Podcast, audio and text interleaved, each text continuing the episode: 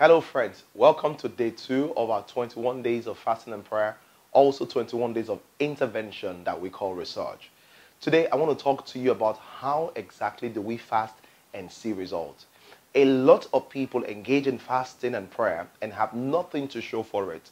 They sometimes think that maybe God is angry at them, maybe God is mad at them, and they're wondering, God, why are you not seeing this? Lord, all those things I'm doing, why are you not taking note of it?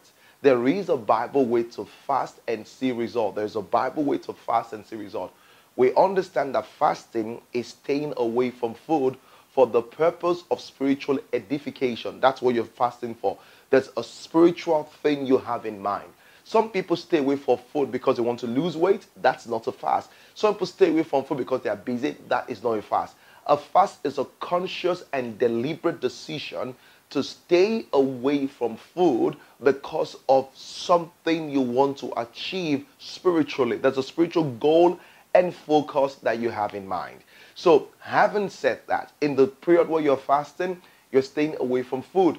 And you want to say this quickly. Someone says, How exactly do I fast? The first thing is this you must have clear purpose. Jesus said in the book of Matthew, chapter 6, He says, When you fast, He says, Do it in secret, and your heavenly Father sees you will reward you openly.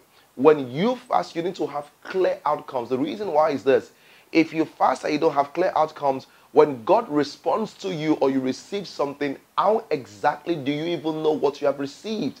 Because you're not conscious of it. So I would I, I will ask you, will you write down something and say this period of fasting, one, two, three, get a very nice sheet of paper, one, two, three the things, and that will help you stay focused in the season of fasting.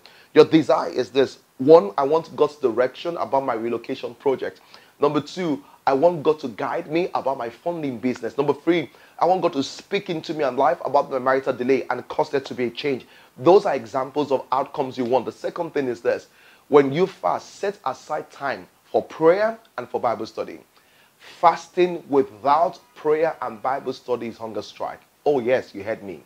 Fasting without prayer and Bible study is what purely hunger strike.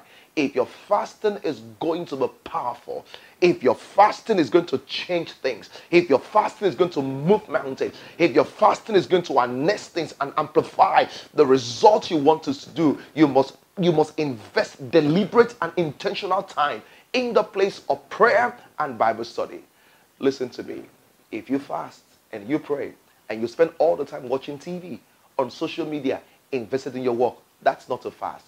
You just distracted yourself and missed meal. A true fast is denying yourself of food to focus on the spirit. A true fast is fasting the flesh to fatten the spirit. I'll be back tomorrow as I continue teaching on how to fast.